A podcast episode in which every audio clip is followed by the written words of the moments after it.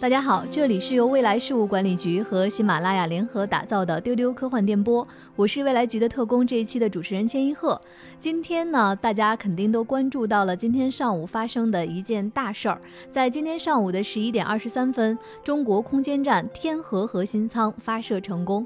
那今天呢，我们专门为大家安排了一期特辑，结合着今天的发射呢，我们会在今天的节目里面跟大家一起来聊跟载人航天相关的科幻作品。以及关于我们中国空间站的建设，你会听到来自发射现场的实录，而且在今天的节目里面，你会听到星空摄影师叶子怡、导演李霄峰，还有科幻作家苏婉文、刘天一、苏民、房泽宇、张帆、赵雪飞、万象丰年、宝树以及。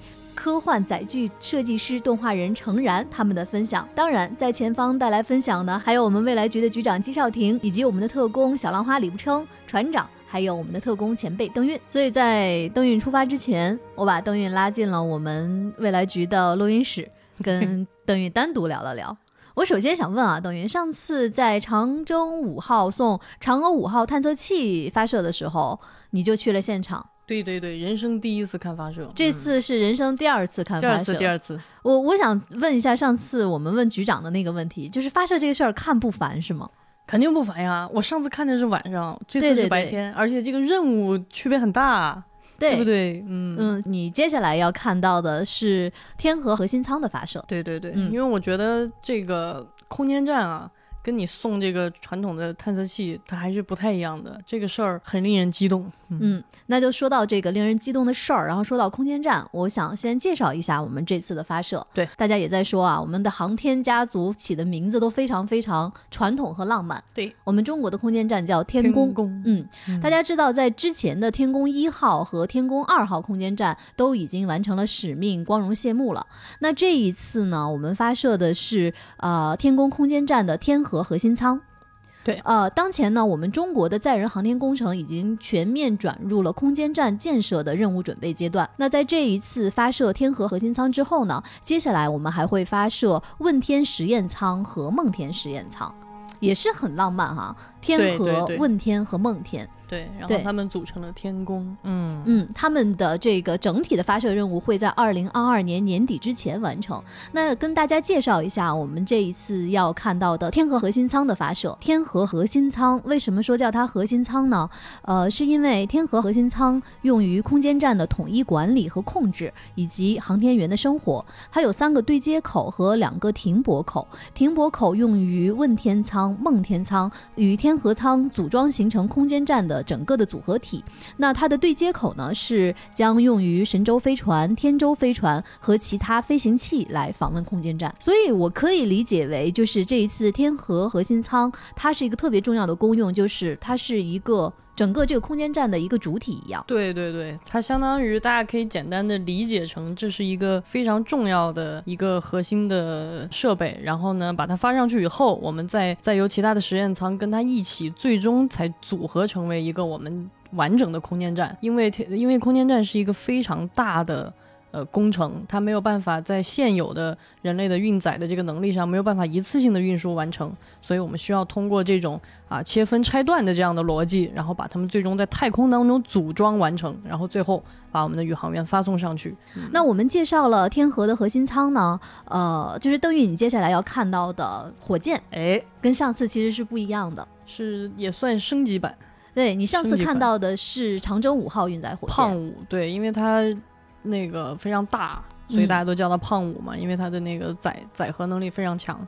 对，那这一次送天河舱，它发射的是我们的长征五号 B 遥二运载火箭。嗯，它有什么区别呢？就是那再回头说回来，这个天河核心舱哈，它不仅仅是承担着整个核心舱与其他舱段的对接组装任务，同时呢，天河核心舱还是人类历史上单体重量最大的航天器。对，整个天河核心舱它的长度超过了十六点六米，最大直径四点二米，其重量高达二十二吨。嗯，所以呢，这次要选择长征五号 B 运载火箭来发射。那长征五号 B 运载火箭跟长征五号运载火箭它有什么样的区别呢？从外观上看，长征五号 B 运载火箭跟长征五号运载火箭最大的区别在于整流罩。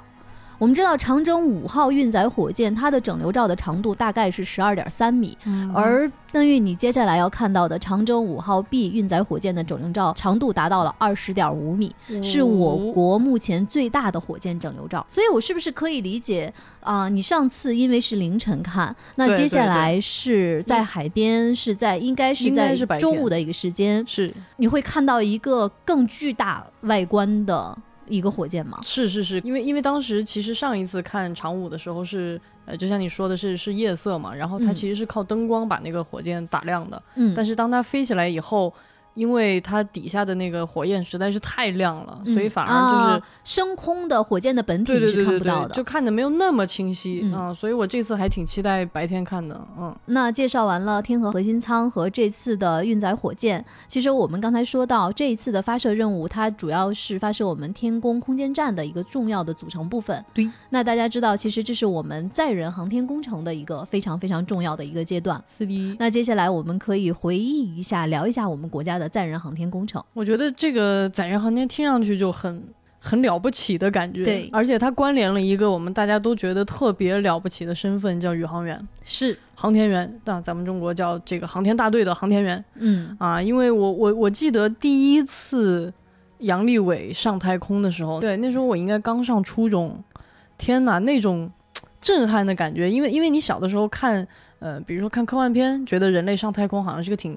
挺挺容易的事儿，因为很多太空边人类都已经不知道到什么遥远的星球了。嗯，但是在现实的生活当中，嗯，好像你也很久没有看到人类在登上太空，你的印象里都还是比如说加加林啊，然后包括美国的很多宇航员啊。但是空间站，国际空间站也是一直在运作。但是所以当第一次知道中国人哎也把人送上太空了，然后杨利伟，我印象最深的就是他返回的时候那个精神状态，然后很很酷啊，精神很好，给大家敬礼。但是那个新闻里就说，其实其实他这个经过了太空的这样一个一个一个任务之后，他回到地面，其实身体状态理论上应该是非常虚弱和没有办法立刻适应地球的重力的，但他仍然保表现了那样的精神状态，我当时觉得特别的。了不起，很感动。对，杨利伟其实是在二零零三年的秋天，神舟五号飞船的发射。对对对，对，呃，是我国第一次真正意义上的载人飞行。然后，包括我后来比较有印象的就是，呃，刘呃有一个女的女性的宇航员叫刘洋。她是咱们国家第一个的女性的呃宇航员。有印象的是刘洋，我非常非常有印象的，除了就是杨利伟的第一次，对，其实是在二零零八年神舟七号的发射，哦，当时翟志刚他第一次完成了空间出舱。对对对对对，我觉得应该所有对所有人都能记住“我已出舱，感觉良好”那一句。是。哎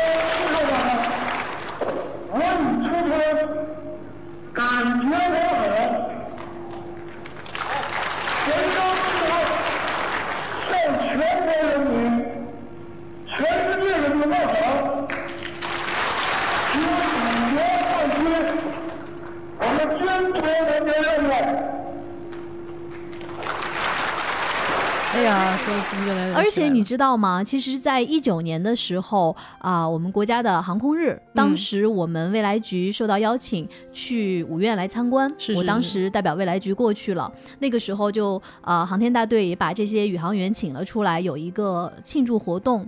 但是你知道吗？我当时挤在人群里面，我发现我旁边站着一个身材不高的一个人，很安静的站着，他也没有穿宇航员的衣服，他就穿着便装，他就是翟志刚。哇塞！哎，我不知道这段哎，他非常非常安静的，因为那天可能安排的一些互动的活动，翟志刚他没有参加，就也看到刘洋，就大家就像就是还是看到他们，还是像看到就是英雄一样那样的欢呼。然后你看到翟志刚就站在旁边。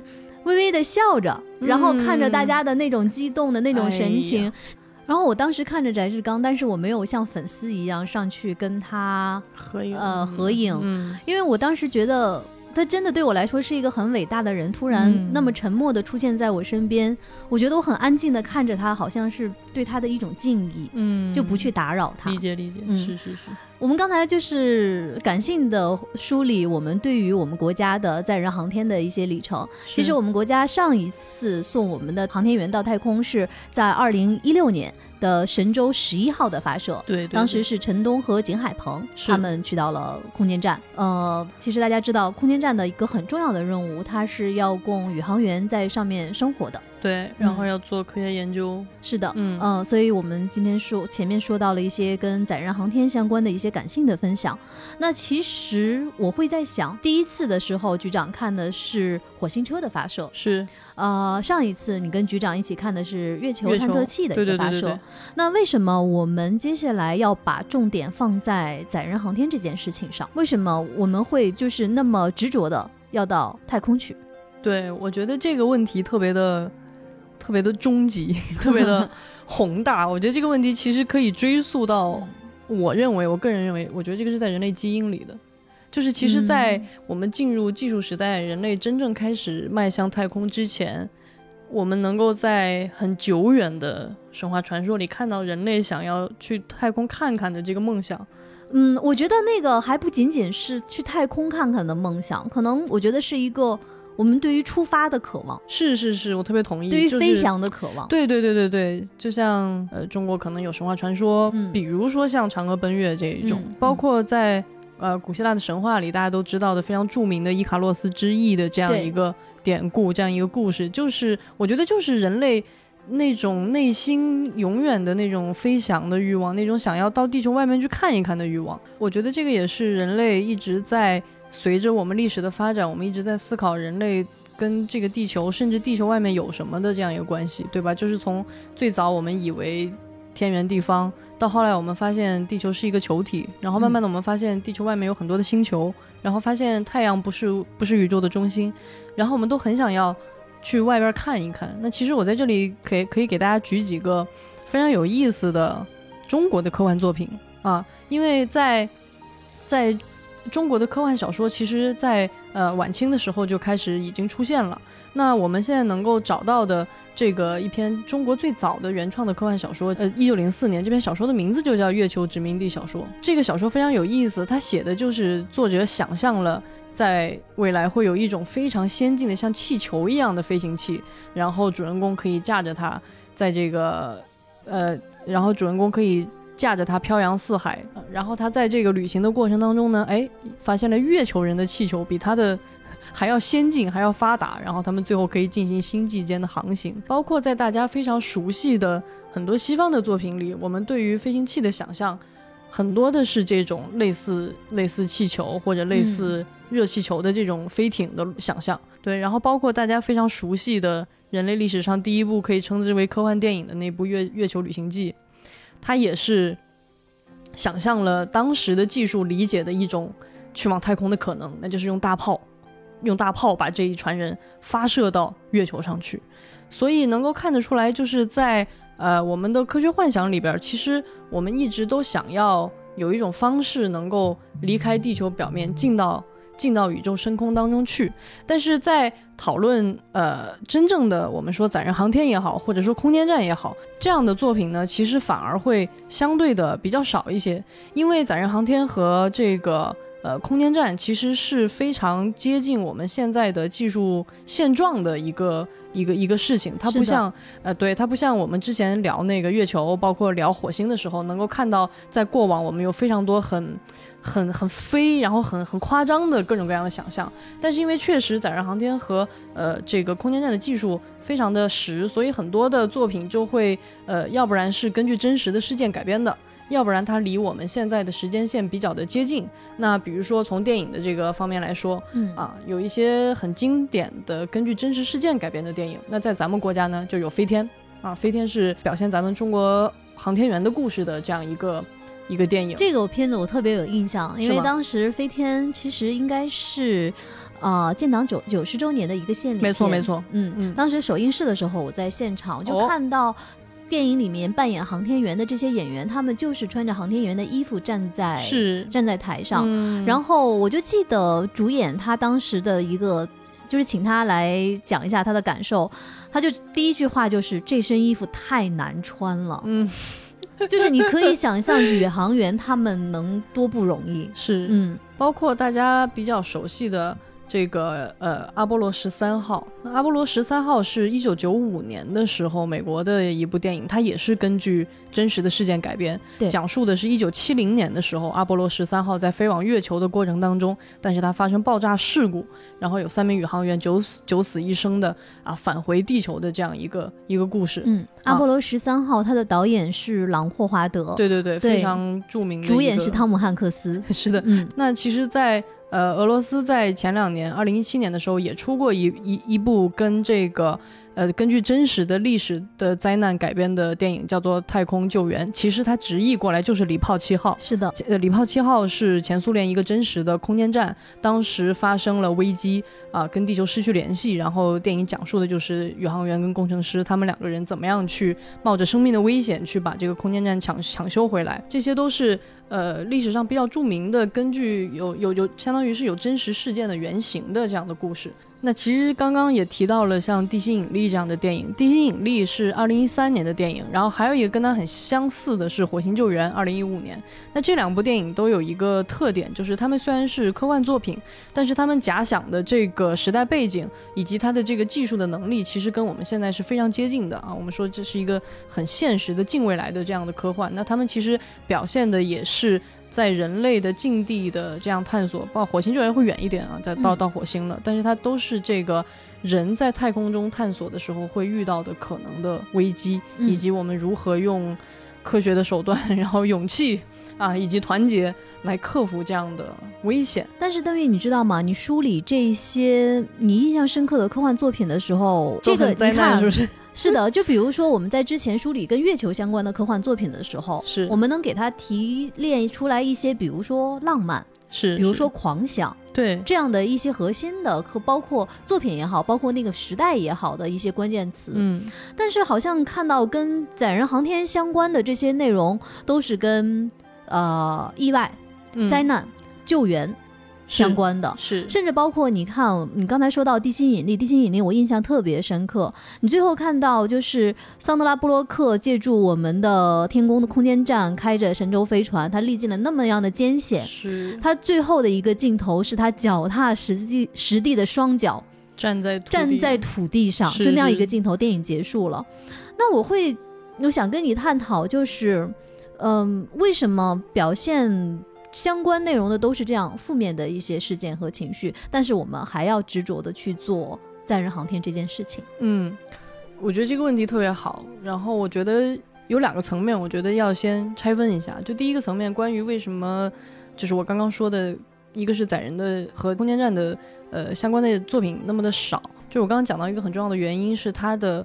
呃，技术现离我们现在的技术现状太接近了。那么这个其实是科幻创作当中一个非常困难的点，就是你要往远了去想。比如说我们现在就写一个像《星球大战》那样的，或者说《星际迷航》，我们已经航行出去了。那其实这个时候空间都非常的大，但是你要做这种很就是大家都是就是就眼巴前的事儿啊，也就再先进也能再往前推个几十年。那其实这个。呃，科技上的一些限制是非常多的。对，就是这些，其实负面的可能性是可以推演出来的。是，它就是我们真实会遇到的。所以你的创作的目的就不再是那些狂想和浪漫，而是可能这种迫在眼前的我们可能遇到的一些呃危难。你比如说，呃，地心引力是太空垃圾嘛？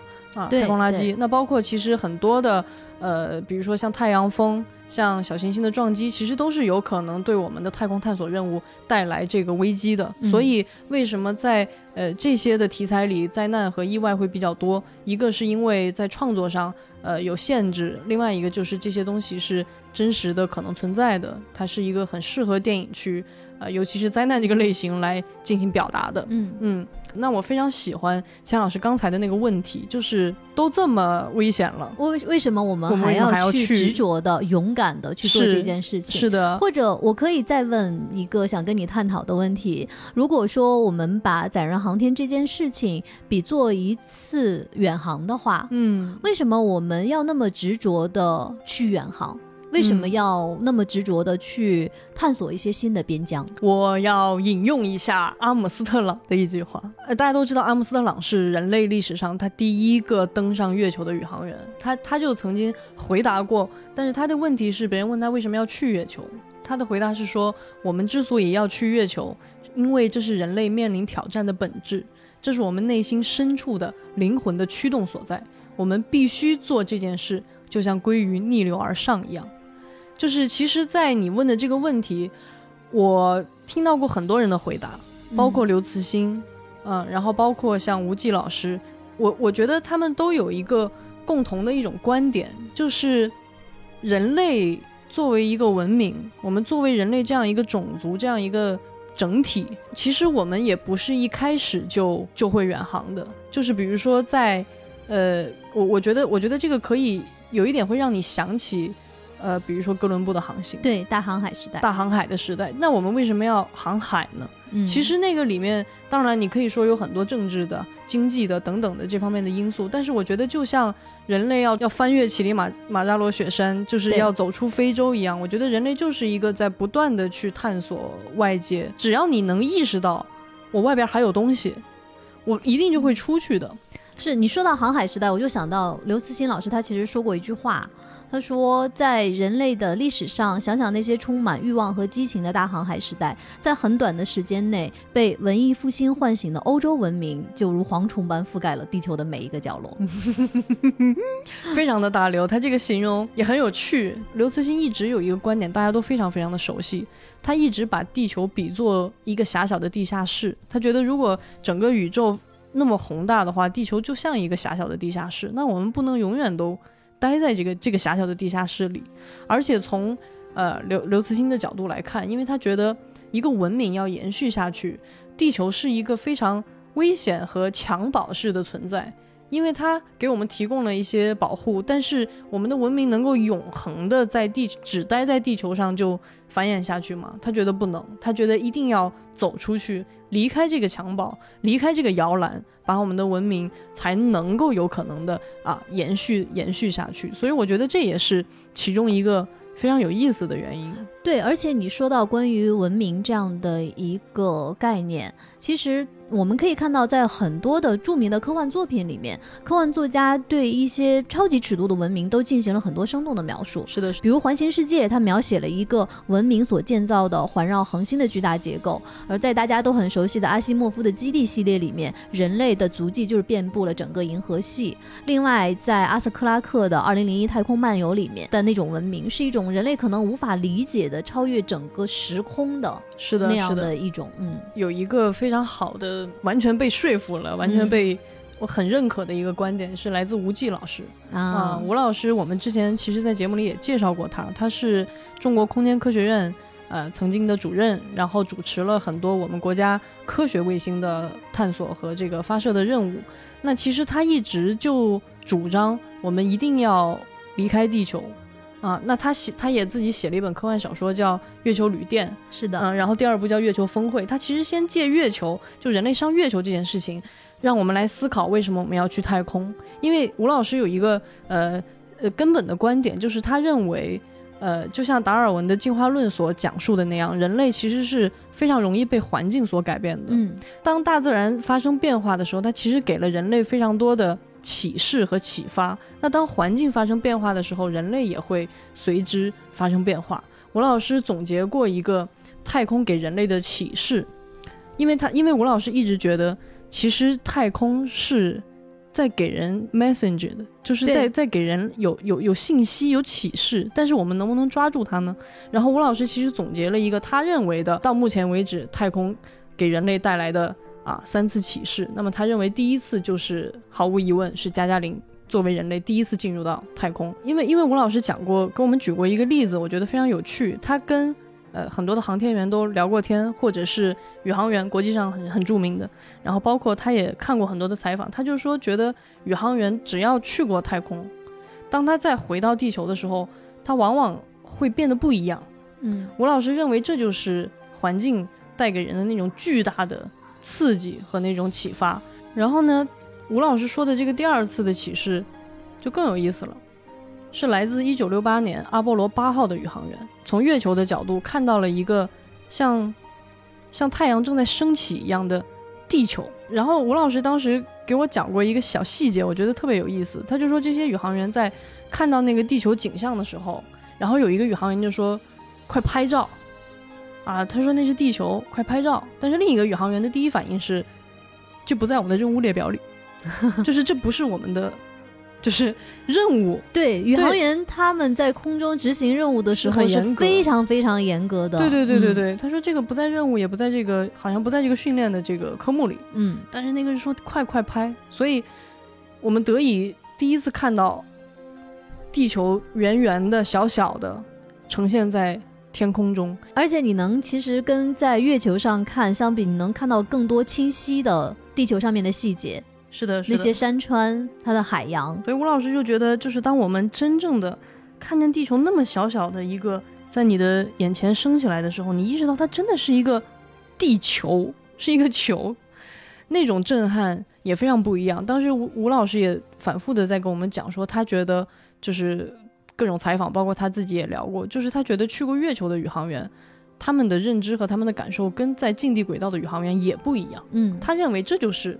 太空传递了更多的信息，是环境更多的改变了人。嗯，所以那他认为的第第三次的启示是什么呢？就是他期待的就是一个更多人能够进入太空的，比如说太空旅游和商业航天的这个发展，能够让更多的人去感受太空给我们的启迪，给我们的启示。他相信这个能够深远的改变人类。嗯，是的。所以我觉得从吴老师的这个观点，你在呃去推而广之去。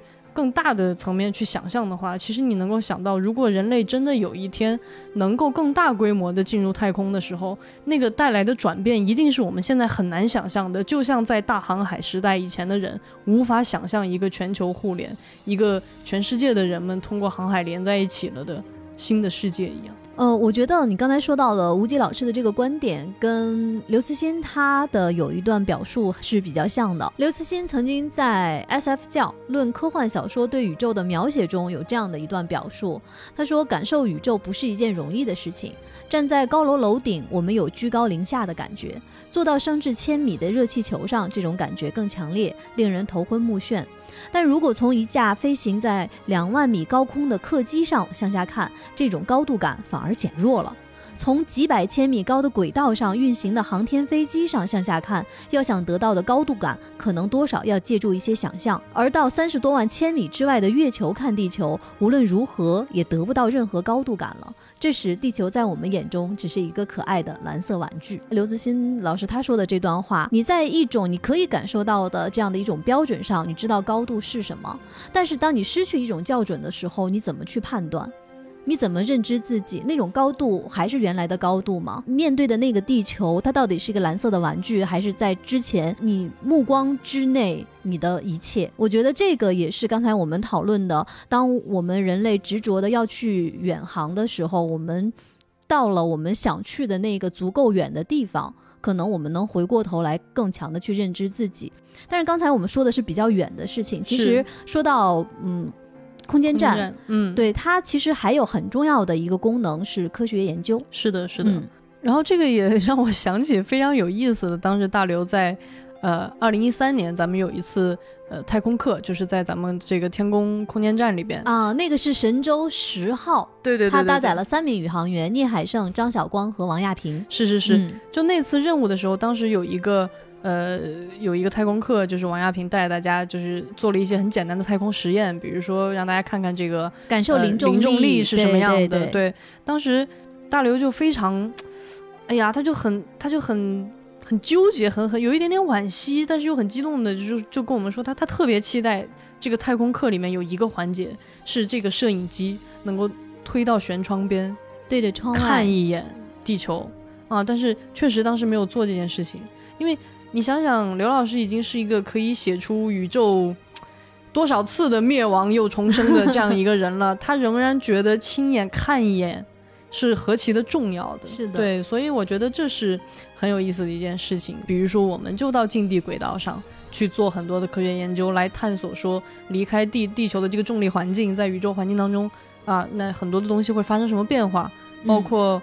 呃，人会发生什么变化，动物、植物会发生什么变化，很多的物理化学的这些东西会不会有一些不一样的结果？所以我觉得，在太空当中做实验本来就是一个非常好的实验场，它提供了跟地球很多非常不一样的条件，能够更方便我们去做更多的实验，去了解这个宇宙。了解很多很终极的问题，对我觉得其实是能够给我们更多可以看见的可能性。比如像我只能生活在地球上的这个人类来说，可能我能所见的可能性是前人告诉我的一个线性的可能性。对对对。但是我很感激这些啊勇敢的去往太空的我们的航天的工作者，我们的宇航员，他们通过他们的这些探索，告诉我可能在另外一个疆域。我的生活和我已见的生活，它可能是有另外一种可能，可能，而这种可能是完全它在我有限的这个生命的长度里面，它加深了我的宽度和广度。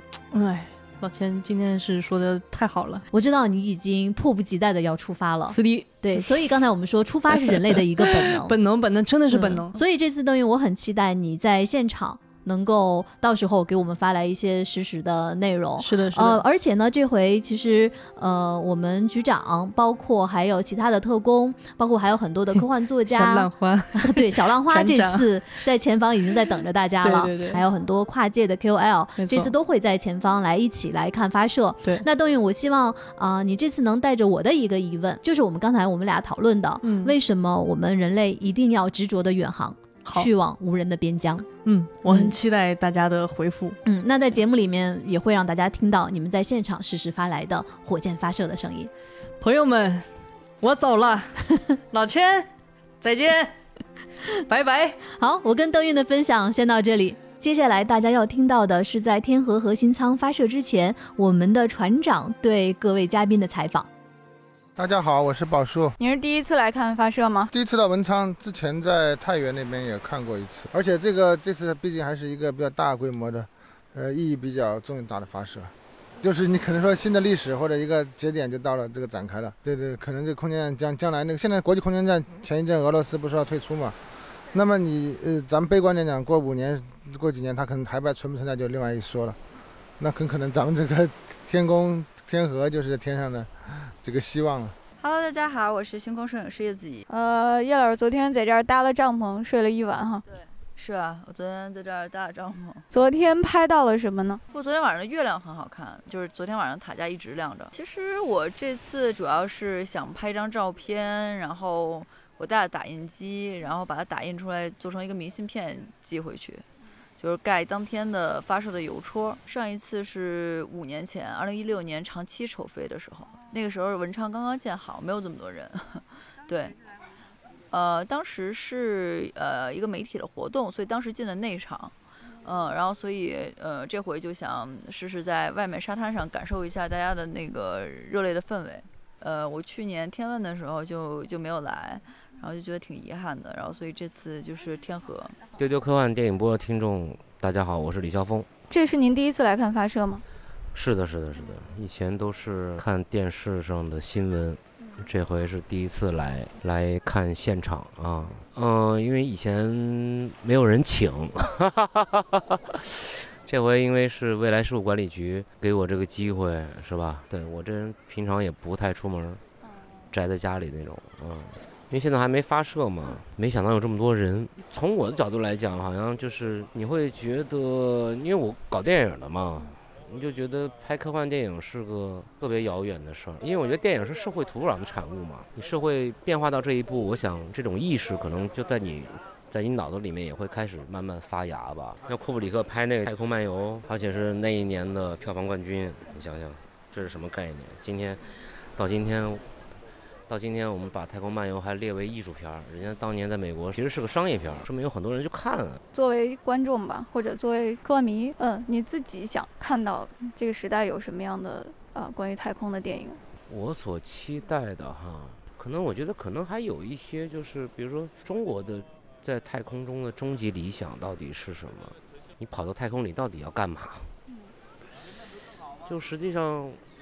西方人他不见得知道你们中国人的审美观到底在哪儿，对吗？其实你看韩松的小说，他都是都是那种那种很璀璨的消亡哈，很璀璨的虚无，他只到到最后那个人的情感在这里面就是，其实挺绝望的。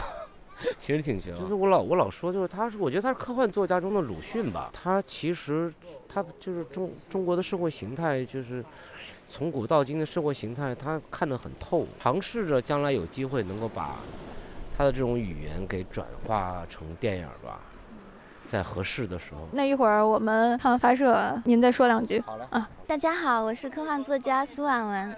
苏苏是第一次来看发射吗？啊，对，我是第一次过来。肉体来看发射，跟你想象的有什么不一样？感觉跟自己的关系更大了。大家好，我是科幻作家张帆，呃，第一次来看发射。嗯、对，之前我就挺想来看的，正好又到海南这边来了嘛，就感觉没差几天，然后就就怂恿大家一起来看发射。现在这样看着就还挺嗨的，在沙滩上这边还搭了，就是昨天本来我们来的时候这边搭了有什么嘉年华很多东西嘛，然后感觉一边嗨一边看发射，就还挺有趣的。只不过晚上下了一场雨，什么嘉年华都没有了。我现在来采访苏明和赵学飞老师。嗯，大家好，我是科幻作家苏明。呃，昨天你们俩睡一帐篷。嗯，你们是第一次来看发射吗？对啊，对啊，以前没有看过火箭发射，我觉得人比我想象的多。呃，然后火箭的那个塔架，就是比我想象的更大一些，就是我们在帐篷里都能够很清楚的看到它的形形形状还有轮廓。然后晚上亮起灯来的时候就更清楚了。躺在帐篷里面，从窗户就能看到发射塔架。然后我们来问赵雪飞老师，嗯，大家好，我是科幻作家赵雪飞。赵雪飞老师也是第一次来看发射。嗯，我也是第一次来看发射，就是除了条件比较艰苦，氛围还是比较好的。是我睡在外帐篷外面，就是呃前半夜和闷热还有蚊子斗智斗勇，然后后半夜要和那个冷风和那个嘈杂的人群 斗智斗勇。但是呃抬头就能看到月亮和星星，然后还有棕榈树，就还是挺，还有火箭的塔架，就还是很很好很好的体验。大家好，我是科幻作家刘天一。这是你第一次来看发射吗？是的，我是第一次来看发射。我家在海口，但确实是我第一次来，因为觉得近就不来了。对，是这个道理。就 北北京人不去故宫。好，现在来采访陈然老师。陈然老师今天背着相机，嗯，然后刚才他跟我说，我们这个海滩，我们现在在的是希尔顿酒店旁边的一个海滩啊，这里可以看见发射塔架，但是我。我们这个角度不是很好啊，陈然老师来给介绍一下。其实就是，如果是过来专门看火箭，也就是火箭本体的话，希尔顿这边有一个问题，就是这边会有两个避雷塔，刚刚好挡在那个火箭前边，遮住了基本上主要的舰体都挡住了，只能看到期待塔还有发射塔架本身。然后呢，这边可能更多的是拍发射之后的腾空，然后再有一个就是整个海滩的这种观众的氛围非常的特别。也确实，周围的风景也很棒。因为我们现在在这个位置，其实离发射塔架就是希尔顿这个海滩，就是已经大概是五六公里的那么一个距离了。您为啥不在镇子上拍，到这个海滩来呢？因为就是专门拍火箭，已经过来拍过几次了，就之前的发射任务。然后这次可能更多的是想采一些跟氛围有关的素材，所以来看看拍拍人。那接下来发射的倒计时进入三分钟，你要听到的是我们的未来局局长姬少廷他的采访和分享。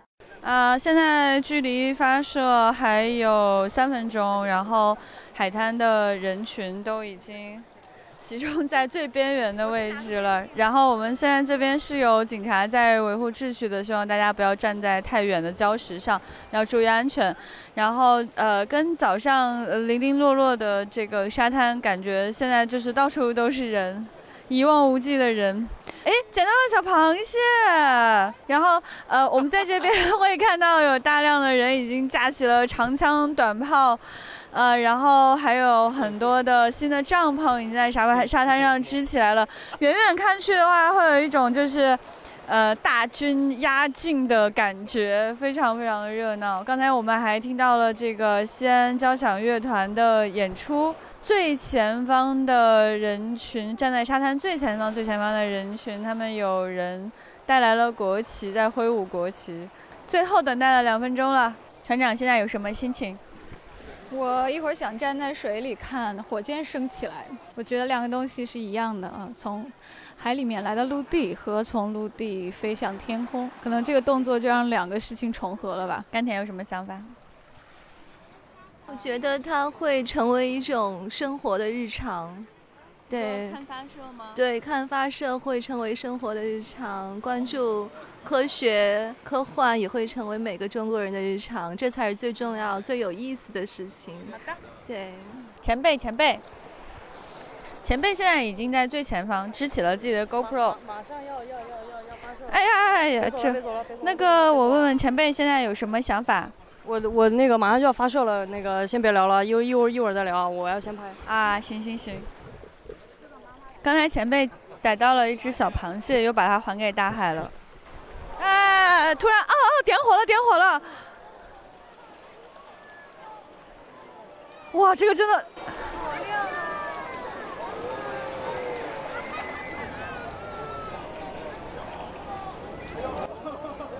哎，现在这个时候火箭已经升入了天空，我们能听到非常隆隆的声音传过来。但是我们现在看不到它了，它完全进入云层了。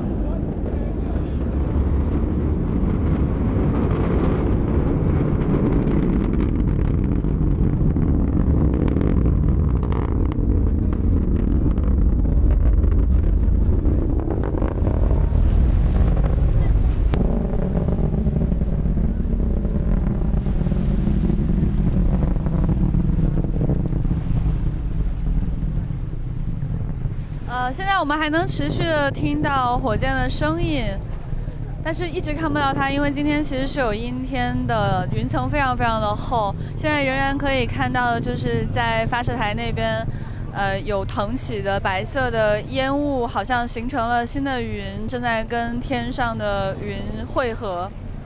刚刚大家听到的这种爆破性的声音，就是由火箭发来的声音。隐隐约约的轰隆隆的声音，船长跟你的想象一样吗？没，我没有想到是这么大的声音，就是它不是某种轰鸣，它是像天雷滚滚一样，然后你每个你身体的每一个细胞都在震动，然后你的脚下就是整个大地和天空都在震动，你的身体也在震动，是这样的感受。前辈，拍上了吗？怎么样？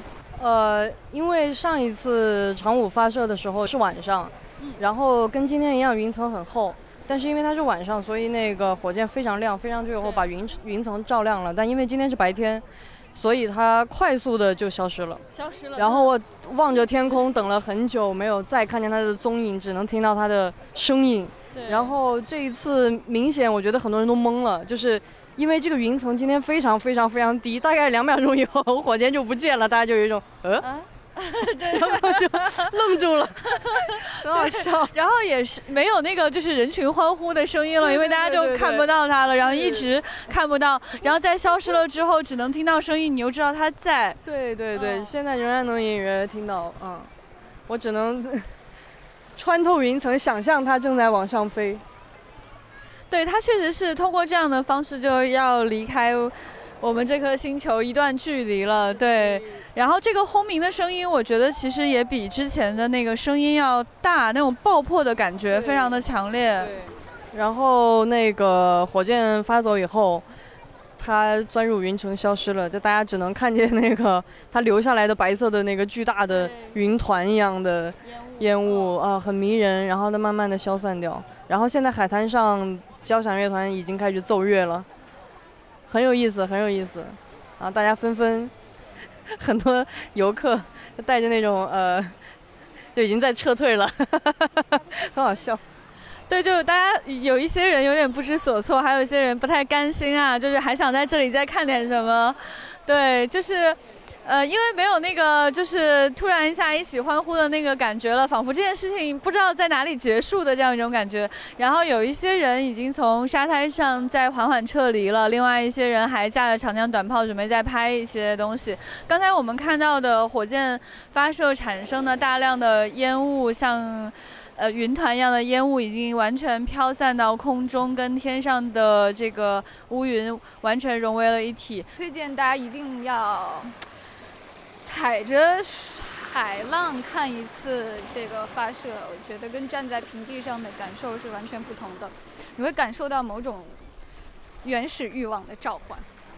对，就是你听到海浪这种一浪一浪的声音扑过来，就有一种很强烈的被这颗星球的一种力量在召唤的这种感觉。然后它是那种很有节奏感的，同时是强大的和温柔的。对，然后觉得啊，这颗星球与我有关，这样的感觉很强烈。而且，呃，就是因为我们离海很近嘛，虽然我看过很多次发射，但确确实实这一次是真的看到了。就大家问我很多次的问题，是不是看到火箭从水上升起来？这一次 真的是，我可以说真的是从水上升起来了。对。对，而且这一次其实是我来海南看发射最远的一次。就第一次在那个科普中心是距离有四公里，第二次在基地里面有三公里，在这边其实差不多是五公里的一个距离。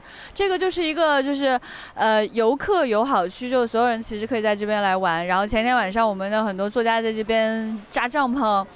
然后在这守候了一夜，而我们也确实是一大早就是五点多就起来，因为害怕会那个提前封路、交通管制，我们要提前来。我们经过了一个就是呃一个先先先是经历了一个那个呃就是安检，然后有有人类和狗狗的同时的安检，安检通过了之后呢，我们到这边来经历了一个漫长的等待，等待的时间过于长啊。还喝了一个椰子，就是已已经等到有一种海枯石烂的感觉了，仿佛我在这里等了不是四个小时，而是四千年那种感觉非常的强烈。对，就仿佛我已经就是完全凝固在这里了。然后现在在这个时间已经过去几分钟了，我们还是能看到大量的人群，就是流连忘返吧。大家就有一种到了沙滩还在继续玩耍的这种感觉。而且这一次看发射，可以说就是文昌的酒店、各种民宿真的是完全订不上，因为它是接壤五一的，所以有很多人可能就是顺便接着五一一起来玩了。就是你能感觉到。非常有感召力。刚才发朋友圈的时候，有很多朋友在讲说很开心，就是我们国家的航天的项目可以吸引这么多人的关注，每个人都很开心，就是这种感受很不一样啊！它能够带领我们去望一眼星空，去想象一下宇宙当中的样子，这很重要。对我刚刚也在想，就是呃，如果像海南这样，大家都能够在以后都觉得发射是一个。离我们很近的，我们很关心的，然后又觉得很有意思的事儿，可以一边喝椰子一边看的事情。对，其实我觉得这样是特别好的，就是其实其实能让能让你对他的这个感受，呃，会更亲近，你也可能会更了解这些东西。它无意识，它无意当中其实是增加了大家对航天航空的这种这样一种意识。对，嗯，我觉得这个是有意思的。对，就是除了会带孩子来的人，还有带狗狗来的人。有一个人带了自己，就是家里只有一个月大的小狗狗到现场，真的，他非常希望他的狗也可以一起来见证这一刻。我相信在这一刹那，所有人都是非常感动的，这是一件非常美好的事情。今天的一个早上过得特别的清爽跟欣慰，又有海风、椰林树影。水晶沙白，这个对这种感觉很很奇妙啊，绝对不再是就是在戈壁上感受到说人类的脆弱那种感觉，而是你觉得。呃，这件事离你越来越近，而且我们看到，就是在这个天宫的，在这个空间站的介绍当中，就讲平时住三个人，有的时候住六个人，你觉得哎是一种很好的生活方式。住在里面呢，其实是一个近地轨道，而且还可以跟家人有通讯。你突然觉得哦，唾手可得的感受哈，虽然还是有一点遥远，但是你觉得也许有生之年，呃，普通的人类也是有机会的住在这样的一个大 house 里面，然后可以有各种娱乐，然后可以与自己。的家人通讯，然后做着自己需要去做的工作，同时还可以去看一眼星空，相信是一个非常美好的事情。丢丢科幻电波的听众朋友们，大家好，我是小兰花李不成。你刚刚看完发射有什么感受？就是，就前面其实我们六点出头就来到海滩边了，就一直在等待，就是等待那一刻。但是在那一刻的时候，因为我打开手机，一直想拍摄一个视频，所以。我当看到那个火出现在我手机屏幕里的时候，突然反应过来了，然后感受到了那种震动，然后周围的人都在欢呼，然后我就看，它就开始往上飞，往上飞，然后海滩上所有的人都在啊！哎，现在说话有一点不好，组织语言，开心。小浪花踩着浪花看看火箭，开心吗？开心。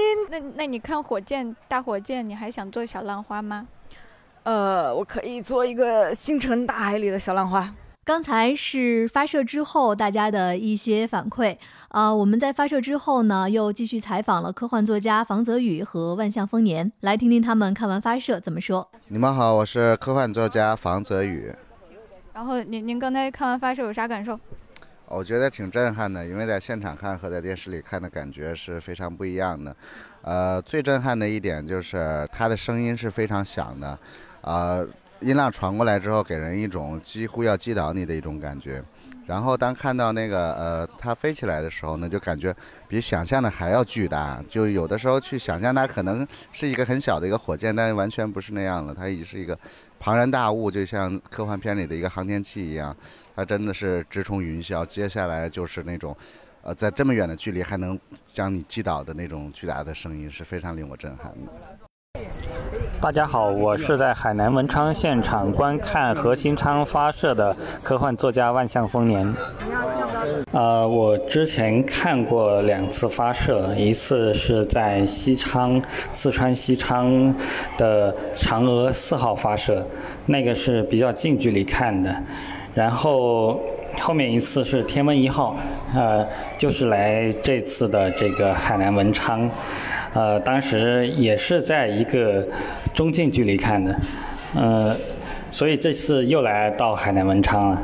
嗯，我感觉就是在这样一个发展的背景下，我们人会有更开阔的眼界吧，也许就会放下一些旧时代的一些争斗。在节目的最后呢，是李霄峰导演，他在看完发射之后，他讲了一段让我感触特别特别深的话，大家来听一听。刚我坐那又想了一会儿，我有一个演员朋友说，刚才我发了张照片，他还点了个赞。人类都把这个，都把自己送上天了，怎么还在打仗呢？是吧？觉得挺愚蠢的一件事。我今天刚才想到这件事，确实是这样。既追求那种高于自己的事业，互相还要残杀，你说这何必呢？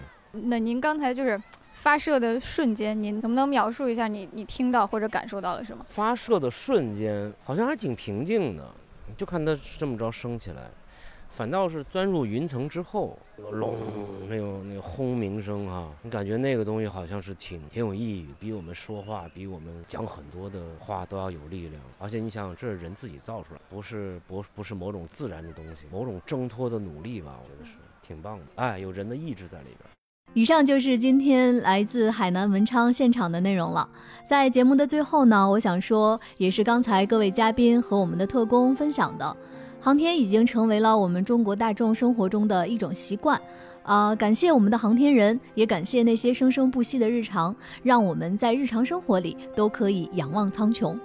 最后，祝天河核心舱在任务执行的过程中一切顺利。给大家留一个今天的互动问题：为什么我们的人类一定要去远航，一定要勇敢的去探索新的无人的边疆？你可以在喜马拉雅订阅我们的丢丢科幻电波，在我们节目页面下方的评论区给我们留言，同时也可以加我们接待员的微信 f a a 杠六四七，进丢丢的粉丝群，一起参与接龙。提醒一下哦，在评论区给我们多多留言这样，我们丢丢才会被更多的人看到。